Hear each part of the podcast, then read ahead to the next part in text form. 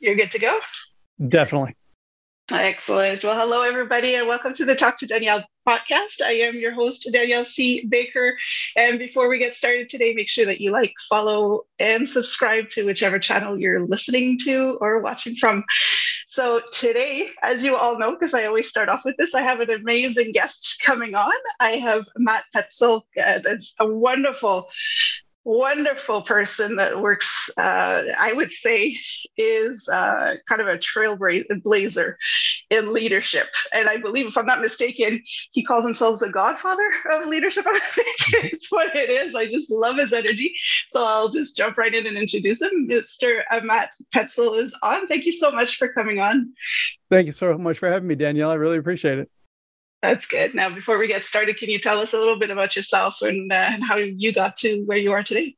Yeah, it's a, it's been a long and strange trip, as they like to say sometimes. I have a non-traditional background. My first real adult job came courtesy of the United States Marine Corps, so I had military service, and I remember it's hard to forget that first day.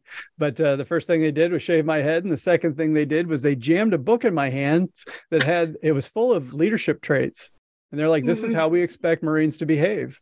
And from the time that you're a private all the way up to, you know, the commandant of the Marine Corps, you you are a leader. And I was like, okay, this is happening.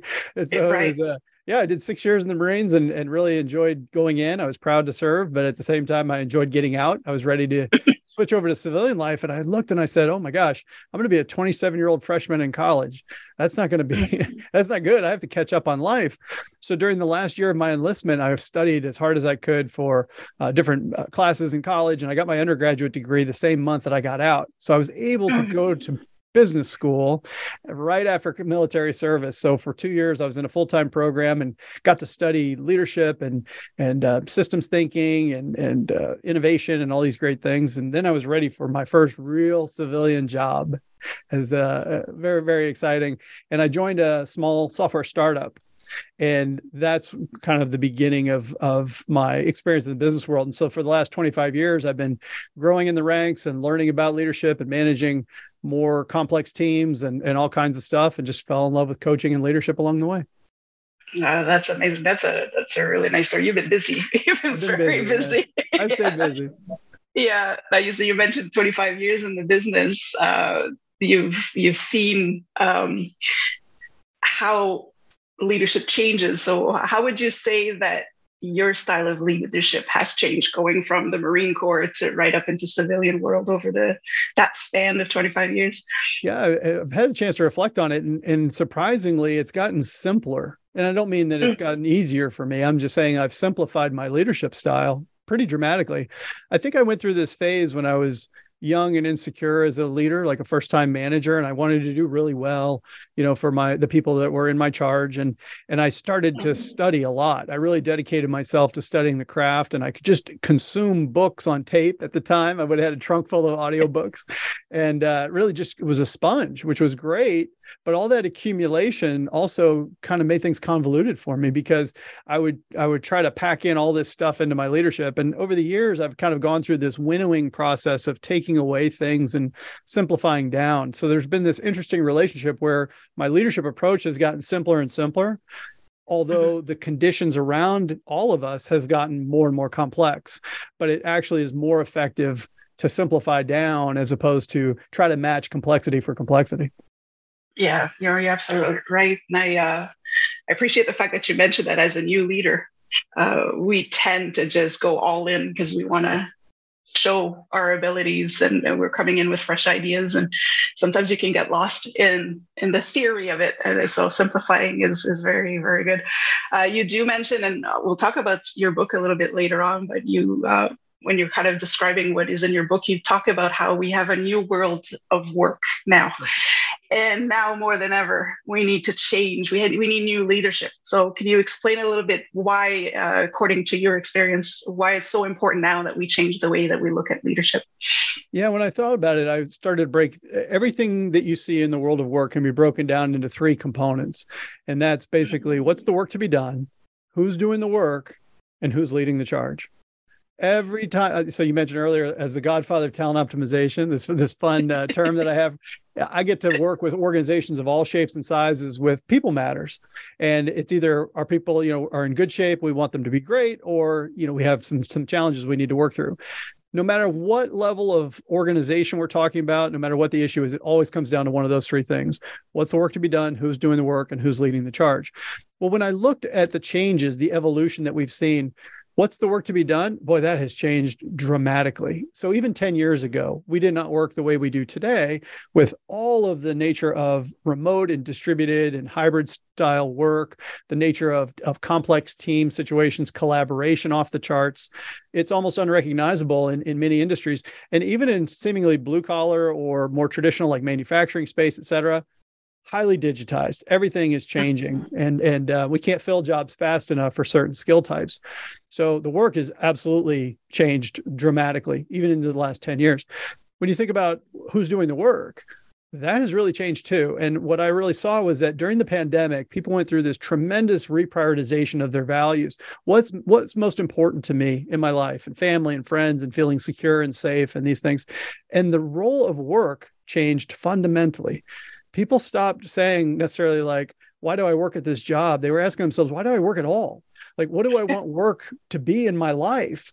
And they went through this tremendous and are still going through this tremendous upheaval about reconciling why we work and and how is it uh, you know powering a lifestyle that we want or it, it really led to these dramatic profound experiential and existential changes that we went through.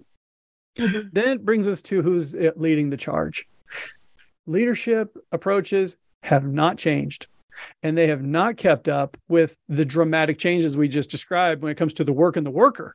So that led me to sit down and say, what do we have to do differently to approach everything that has evolved? Mm-hmm. That's a, yeah, that's a very good point, especially with the leadership side of things, where, uh, yeah, that part seemed to not have kept up with with everything else that's changed. So it's important to to yeah. to bring that subject up and to talk about it. Um, something that like you might actually you, you might enjoy this one too danielle. So like i put a fine point on it when i think about the worker and I, I mentioned these existential and experiential needs that we have. And what i found is that people today more than ever and, and i look to gen z i love where gen z is leading us. I look to late stage millennials. They've been more vocal about it than ever. Mm. And I feel like it really broke down into what I call the three B's. That I call them being, belonging, and something bigger than myself. This is what workers want. They want to be able to show up fully as themselves at work without hesitation. They want to have social ties with one another, their coworkers, and they want to be a part of something that has purpose and meaning for them in their lives. Ideally, work would check all three of these boxes. And in fact, I actually call the three B's, the three killer bees, because when those needs don't get met, it kills our productivity and our performance and our happiness and our intent to stay. That's why I believe it's so critical for leadership to evolve because we have to meet the needs, the new needs of our workers in this new world of work. Yeah, and to to keep everybody like you said to keep them motivated to keep going because now um, they're just like, well, if this doesn't suit me, I'll go elsewhere. So I think that's a, yes. that's a good point. People and really to need prevent to prevent them from suffering. This is the yeah. thing that I see. I look around, and what led me to get my PhD in psychology and to study coaching and leadership at the highest levels was because I saw people in pain. And I'm thinking, oh my gosh, with everything we know about how organizations work and human psychology, why are we sending people into work to have bad days? And and you have a boss who has some offhanded comment or or acts unskillfully with their team and all of a sudden the team is frustrated and then they go home and they take that bad work experience home with them and it's uh, enough enough of yeah. all this stuff and so that's what really motivated me to go on this next phase of my own journey Oh, that's amazing. That actually leads me into the question that I had about that. If there was a defining moment in your career in your life where you just like, this is this is what I need to do. This is where I need to be. Is there yeah. one particular instance or a yeah, series that that snowballed into it? There's a few that I really remember very vividly, and one was before I even began my PhD. This is going back many many years. I was going to uh, I was on a plane. I was going to go out into the field and work with some of our salespeople, and I was at the airport bookstore and I bought a book. I remember it to this day. It's called Masters of Success. It was all self improvement type stuff. And I was sitting on the plane ready to take off, and I had the book in my lap, and I was just so excited to be able to read this hundredth book of mine on on self development or whatever. And I was like, oh my gosh, what if this would be my life? What if my job would be helping people break through barriers and achieve great mm-hmm. things? I was like, could that even be possible? Oh my gosh. So that's what led me to get my PhD in psychology and think about like how I could actually uh, build tools and and and ways to help people in that in that regard. But it was something even more personal later on that led me on my most recent journey, and that was going through that pandemic. Like I said, I hit a wall, man, Danielle. I hit a wall like you read about, and I was just like, "Who am I? Like, what is going on here?" I did not feel like I was showing up as a leader that I wanted to be with my teams. And I went through the same reprioritization everyone else did. And it caused me to reflect on that and say, something's changed here and i have to you know take a proactive role take some accountability here and kind of reinvent myself in order to uh, you know show up the way i want to for my for my people and to enjoy the kind of success and happiness that is is real not not uh, what we had been sold yeah. you know before yeah Oh, that's amazing. Yeah, those are many people went through that. I think in the last three years, where it's just you had to kind of re-question everything. Yeah, it's huge. Uh, can you share with us with the the, the approach that you have uh, in the changing leadership? Uh, can you share with us some transform- transformations that you've seen with the people that you worked with uh, and the results that it gave them? Yeah, you know, when I was experiencing the the challenges that I had during the pandemic, it, it really came at a time that was was challenging for me in in two ways. One is that I was going through my own you know, BS when it comes to trying to figure out my values. It's not BS, but it's like it, it's it's a lot. You know, you sit with yourself and you're like, I'm not happy, and how am I going to fix this? Uh, but at the same time, my father got a call from his oncologist that he had a, a, a, a cancerous tumor on his kidney and he had went through a, a, surgery and a lengthy recovery and all these things and it really brought home to me you know the, this question of our own mortality and i thought man I, we know how this movie ends so i was struggling in my professional life and then you know working with my father and, and learning about the situation of his it led me back to something I hadn't looked at for a long, long time, which was this concept of meditation. And there was a, a, a, book I pulled off the shelf. I remember it's like blow the dust off of it. It's 15 years old. and it was called The Tibetan Book of Living and Dying. And it said basically, you know we're all going to die and i'm like well that's that's true and it says yeah. but when that time comes in order to die well we first have to learn how to live well and i thought uh-oh that is not where i am today so i resumed this meditation practice and I'm terrible at meditation. So I think about work all the time. So I'm sitting there and there's this practice that they have that uh, they recommend where you basically are wishing well for others uh, you know, and, and, wishing they'd be happy. And and basically, you start with yourself, and you, you know you give yourself that grace and then you move out to others and then like your your close family members maybe and, and your kids or whatever and then you move out to maybe coworkers and then out to strangers and then out into the entire universe as, as it were. And i thought oh my gosh it hit me like a ton of bricks danielle. I was like this is how i've approached my leadership journey. I had to learn to lead myself before i could learn to lead others and then teams of people and then entire organizations, and then bring that leadership out into the world. So that became the framework that's now the basis of the book that I have, Expand the Circle. So if you can expand the circle of compassion in a in a uh, meditative sense, contemplative sense, can we expand the circle of leadership? And the answer turned out to be yes. So the transformation that I've seen when teaching this framework to other leaders is a grounding effect of being able to find what's real, that bedrock of meaning in, in our lives, and find that true inner strength and power, and being able to do two things, which is to turn down the volume on our own self interest right? We need a little bit of self interest, but then beyond a certain amount, we don't, and turn up the volume on interest in others' welfare and in the mission itself and all these types of things.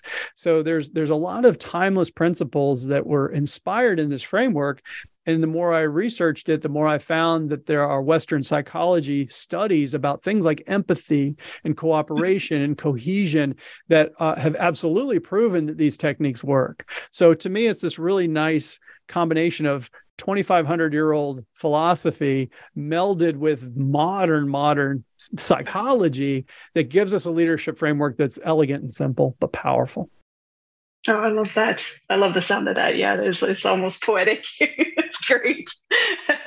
now, there's a lot of people uh, that's why I, am just so happy to have you on today. A lot of people want to see the need for change. Um, you know, a lot of uh, supervisors and, and, CEOs want to make that change, but they don't know. They get overwhelmed with everything when they start looking at it as, as a bigger picture. Uh, do you have like a tip or some kind of advice or wisdom that you could share with us, where they could start? The one little thing that they could start doing today that will lead uh, their team into a positive direction. Yeah, I, I, always want to begin at the at the beginning, and to me, it all starts with self awareness. Where leaders lack self awareness, nothing good can follow. So it really starts with that that sort of awareness of what's important to me, what do I value, what are my strengths, what are areas where there are gaps in my game. Nobody's perfect. I have yet to meet the perfect leader. I know thousands of leaders. I have yet to meet the perfect leader. But after awareness comes, and a lot of people think they're self aware, but they're actually not as aware as they might like to believe. But um, w- when you do the hard work of self awareness and you get yourself to a quiet place and you really are honest with yourself, you're going to surface some things that you don't love. You just don't. And that's okay. And so the second sort, sort of step when leading yourself that I talk about is acceptance. Can you show yourself the grace and the compassion to not be perfect? Can you not, you know, put all that pressure on yourself? And can you learn to even celebrate some things that you may instinctively try to hide away from the world? But the reality is when we do that, we fragment this natural part of who we are generally speaking. And so I feel like the very first, uh, the hardest work that a leader has to do first is work on themselves. And unfortunately, when I work with leaders of all shapes and sizes and all types of organizations, that's where most leaders need to begin. They haven't done the mm-hmm. hard work on themselves, yet they're in charge of you know, hundreds of people who report to them. But it's a very brittle foundation, a very weak foundation if they haven't done that hard work on themselves. So that's where I recommend yeah. beginning. Oh, that's good. Yeah, because uh, I find in the old ways they used to say separate self from business, you know, personal and business, but they kind of roll Not into anymore. each other. Sometimes you get triggered, and then uh, yeah. it's hard to separate both. So, yeah, that's a good point. It's, it's really... amazing. It's a great observation too, because I think that that type of separation actually does damage to us. Mm-hmm. Not only in terms of not showing up, like, well, there's the weekend me, and then there's the work me well, why? Hold on. I understand we're not going to ever 100% be the same. We're not going to show up to work in our pajamas, but I do think that uh, that we would do better to try to reduce the impression management and try to be more naturally ourselves in all domains. Right. The other thing is that the work itself, we feel like, well, there's the work and then there's the people, or or that's you know uh, uh, somebody who works as a coworker, a peer of mine, and then there's me there's a lot more connection going on at a subliminal level than we really often realize. We're much more connected. And so the way that the, the positivity, the gratitude that we can cultivate within ourselves can show up in ways that uh, we can never really even convey, but it is being conveyed. You know, we're always below the surface, there's a lot of dialogue happening between any two people in a working situation. So that's where I feel like the the nature of of that connectivity and, and that is is it's there. So we might as well, you know, learn about ourselves, develop the wisdom and, and develop that type of a, of a positive mindset because it's going to show up in the work. It's going to yeah. show up in the work and I think the team appreciates that as well when you show uh, not necessarily vulnerability, but when you're transparent with them, then say, you know what, it's not my strong point, but you're really good at this, so let's work together. Yeah. And can Usually. you can give me your feedback? It it just really motivates the team to. It does. To open up to you. Mm-hmm. And I found that the more I'm willing to make myself vulnerable, the stronger the connection is that I have with those around me. And mm-hmm. it encourages them to be vulnerable too, to the extent they're comfortable with that, in which case it can deepen their own awareness and their own relationship. And what do you think happens then to their being and their belonging? Right? It goes yeah. up. So the techniques that we talk about um, are not foreign to us. We do them very naturally in, in certain circles, but we don't do them when we come to work. Why? Why do we not break these things down and understand that you know we can be informed by these these ancient uh, wisdom practices and we can just make ourselves willing to avail ourselves of these outdated beliefs and these outdated attitudes and that's when I talk about, you know, I use the phrase in my book, enlightened leadership. I don't mean enlightened in the Buddhist sense. I mean enlightened in the sense that we're willing to take on new beliefs and new attitudes that are more timely, and more necessary than ever because yeah. that's where we can reduce suffering in the workplace. And the best, so not the best, but the a natural byproduct is the work actually gets better too. That's the part yeah. that people feel like, well, if we do if we take our attention away from the technical bits of work, the work won't get done. If we just do all this woo-woo huggy people stuff, you're like, no, actually it's the reverse. If we take care of the people and we position them well and we're honest with them and we set them up to succeed, the work is naturally going to get better. But it's a big leap of mm-hmm. faith that many leaders and many managers have not made and will not make. And that's going to hold us yeah. back. Yeah, it really does, and it has shown for especially for people who started working from from home. Uh, a lot of people would were in the beginning worried that uh, it would affect productivity because now there's all these distractions. People wouldn't take their works, and, and the stats are there that there's it's actually quite the opposite. There's yeah. been uh, people that are actually more productive when they're working from home. So, uh, yeah, take that leap of faith, get it done, and and work at what works with your team. It doesn't. There's no cookie cutter way of doing it. You just do with yeah. what what works with your team. But it also highlights one of the most uh, surprising findings that I had in my work. I saw this one nefarious thing show up time and again in the research that I was doing, and it's certainly in my personal experience, and that was fear. Fear destroys everything good in relationships and in organizations. And so when you think about like, oh, we're going to send our people home, well, what, what are they going to be doing all day? What if how's the work going to get done? Like they're absolutely going to take advantage of the situation. You're like, that is all coming from a place of fear and and smallness and and sort of the darkness. But if you say instead of the the opposite of fear isn't courage, it's love and so if we if we look at our people with the sort of loving kindness and and the loving attention and say boy when you work from home you're going to be able to put your kids on the bus you're mm-hmm. going to feel like you know you're supported like you're you're you can have a whole life and not just sort of have to sit in 45 minutes of traffic. You're, you're going to show up that much better for your not just your family, but for us here as well. And yeah, we're going to make some adjustments and it's not going to be ideal in some ways, but you're going to be better for it. And you're, you're going to have that much more capacity to give not only to your work, because you're doing work you love, you just had this lifestyle situation that was kind of making it not so much fun to come to work. Like, yeah, when we respond with that, all of a sudden there's this compounding effect so when we move from fear and that sort of me, me, me, and we go to we, we, we, and we we start to you know talk about looking at people, and love is a funny term to use in business, but I wish it weren't. Um, then all of a sudden, great, absolutely great things can and have happened. Yeah. I like that you mentioned that, that love, love. Uh, you know, a lot of people don't want to use that word, and but there's so many different types of love and, and different kind, the way it shows up. So yeah, there's there's got to be some kind of appreciation and, and mutual respect amongst the, the people. So that that's what needs to change, and I'm glad you brought that up. now, um, I could talk to you all day, honestly. I have so many questions for my own personal interest that I'm going to try to stay focused here. Uh, is there any advice or wisdom you wish you would have had sooner uh, to make your life easier? Is there something that you'd like to share with us? I have a keyword for this year. I'm one of those guys. I like to have a keyword for my year. And if it had been my keyword back when I was just starting out, I think the trajectory of my life would have been, I'm not going to say it's better, but could have been different. And that is enough you are enough. I have been a validation seeker. I have piled up accomplishments after the Marine Corps, after the PhD, completing Ironman triathlon. I could shovel as many accomplishments as I could into that hole in the ground and it would never be filled.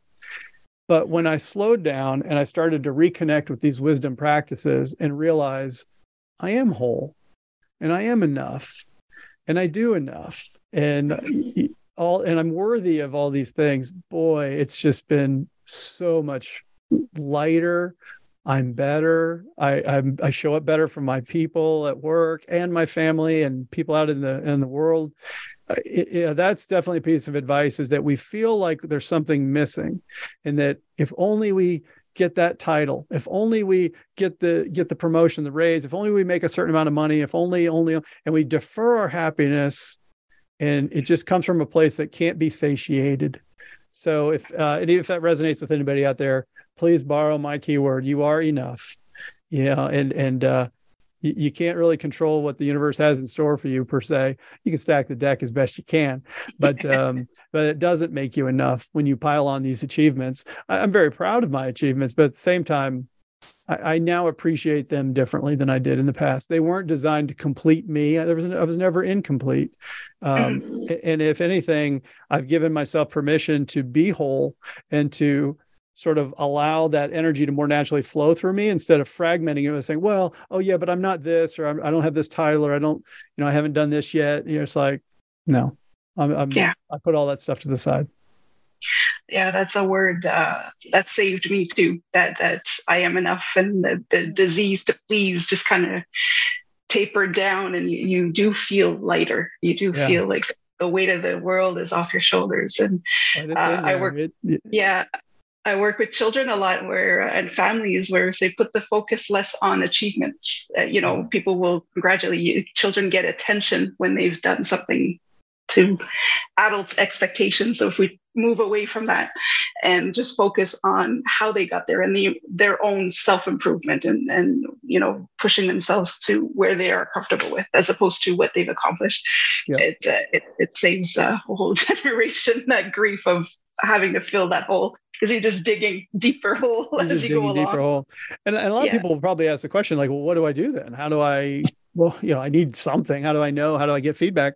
And I would say that one thing that I've also learned as I've kind of gone through this is I've learned to follow the energy. Where I have good energy in an activity at work or an interaction or whatever it might be, uh, only good things come of that. So, so being aware of of you know where that good energy comes from is important but also taking advantage and learning you know sort of how you're wired i found for example in the process of writing the book i can do my best writing in the morning when I have to do creative writing, like blank page, get some words down kind of writing. But I don't do my best research in the morning. It kind of squanders that creative energy. So I would find that actually when the workday was over, I could sit down and have Jeopardy or Wheel of Fortune on the TV and do my research that I could do. I still had that part of my brain was still working. So yeah. following the energy and stacking your day so that if you, you, you can rise early in the morning if you're into that, like then you could have that kind of energy and have the quiet space to do certain types of work. If you need to work out in the middle of the day to re-energize, like follow energy. Energy is sort of a signal that, that things are either in need if you feel depleted or that things are like really exciting to you. And it may not always be exciting. Like you may not always be into this type of a project at work, but if you are, feed that, feed the energy, follow the energy. That's, that's another piece of advice I could have used about 20 years Yeah. I love that, especially when you take on a project, you feel like once you get into it, you need to, to keep going until it's done, but that usually can uh, lead to negative results. So I like that idea that, yeah, that's a good point. I really like that. Um, how do you, because um, you're a busy man, how do you find balance between life, family, work, uh, you know, health, all of that? What do you, uh, what do you do to keep that balance?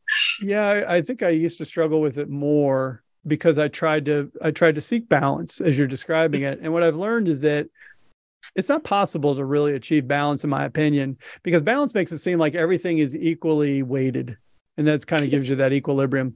But the reality is sometimes i find that if i'm flexible i'd rather be flexible than balanced. And flexible means that for example if um, eh, let's say that uh, kids are wanting to go on a vacation they've got a school break i'm going to go heavy into family mode at that point and i'm going to go a little lighter on some things necessarily like work. But when that's done i might go through a period where i'm heavy on work and a little bit lighter on on family or on health even if it's like a big project for two weeks and i can really lean into it. Um, but then if you're constantly saying to yourself oh i'm i'm i'm out of balance I should be spending more time with my family, or I should be spending more time at work, or should be spending, you know, I shouldn't be out of shape like I am. Well, all those shoulds, you know, are going to pile up, and and it's not possible to really check all the boxes at once all the time. Nobody has that much capacity or energy. So to me, it's not about trying to maintain this fictitious state of balance as much as it's sort of seeking on average to be balanced, but to follow the sort of depth of what I need to be focused on at any given time and to be flexible enough and accepting enough of my own limitations, to be honest with you, to be like, my kids are okay if I spend some time at work as long as, you know, it doesn't get out of balance. And and uh, i'm inflexible when it comes to them because i'm like oh, i'll work all the time. That wouldn't that wouldn't uh, be as good. All right. I like that. I'm going to use that word now flexibility. There's got to be a fluidity because it, throughout the year things change as well. So the yeah. amount of time that you focus on one thing will not be the same in a couple of months. So it's it's important to keep that flexible. When you think about like the opposite that. of being flexible is being like rigid and and feels yeah. very tight and very brittle. Like that, that's not really good in a world that is throwing us surprise after surprise after surprise. It's like hey pandemic hey remote work have some economic headwinds. Okay. Oh, oh, man i guess we'll deal with this now. Uh, who knows what's around the corner? So being flexible is like almost like you think mind like water right? So yeah. if we can be a little fluid and flexible and also communicate like if i say to the kids look i'm going to go through a very busy two weeks because i have a deadline you know can you help me out in these ways and make them a part of it they'll go there with you. It's when yeah. you don't communicate and you're rigid and they're the, bearing the brunt of that you're no fun to be around yeah they're gonna be like forget you. Yeah exactly. Especially as they get older they get yeah. verbal too. They do they certainly do. Yeah now this is where I, I, I've been waiting to ask you this question. Let's talk about your book and anything else that you got working on. Can you uh, tell us a little bit what's going on?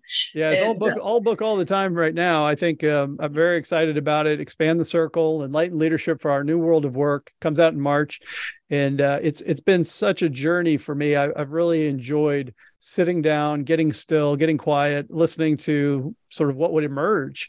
And it was a chance to reflect over the course of, of my leadership journey and realizing that despite military service, despite 20 years of you know working world experience, leading teams, and despite studying leadership at the PhD level, I still hit my limit because I denied the fact there's this ancient wisdom and this these sort of traditions that have known for a long time exactly what we're going through. Because at some level it's human nature you know it, it, humans have not changed that much in 2500 years.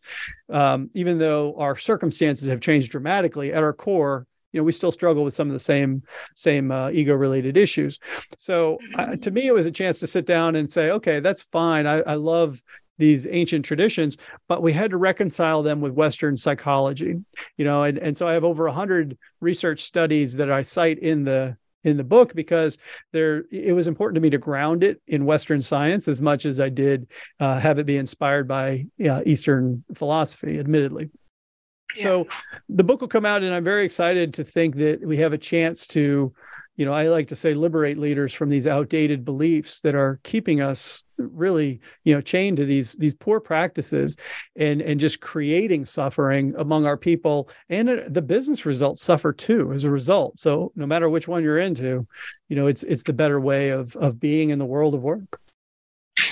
That's amazing. I love it. I can't wait to see it. And that's definitely a book that needs to be in every business, in every home, and get in every school to get it uh, to get the movement started. That's amazing. So I expect it was it was absolutely one of my favorite things is that, you know, admittedly I, I do focus on the world of work a lot. And I talk about how to lead yourself in a work context, how to lead you, how to lead others, like one other person, could be a peer, could be a coworker, could be a direct report, uh, how to lead your team, how to lead your organization.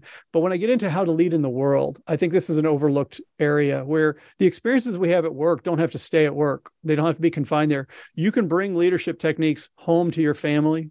You can bring them into your community. I talk about society, I talk about the planet and I talk about beyond things that are even beyond our own understanding. How do you show up as a leader in those domains? It's absolutely possible um, using the the types of techniques that we know how to do. We just need to remind ourselves in some cases to do them. Yeah, and that's something that we need to approach now because with this new world, um, we were talking about this with a, some clients that I'm working with, where every child now at some point in their life is going to be meeting people from across the world in Definitely. that boardroom, whether it's virtual or, or you know, uh, in, in, real person.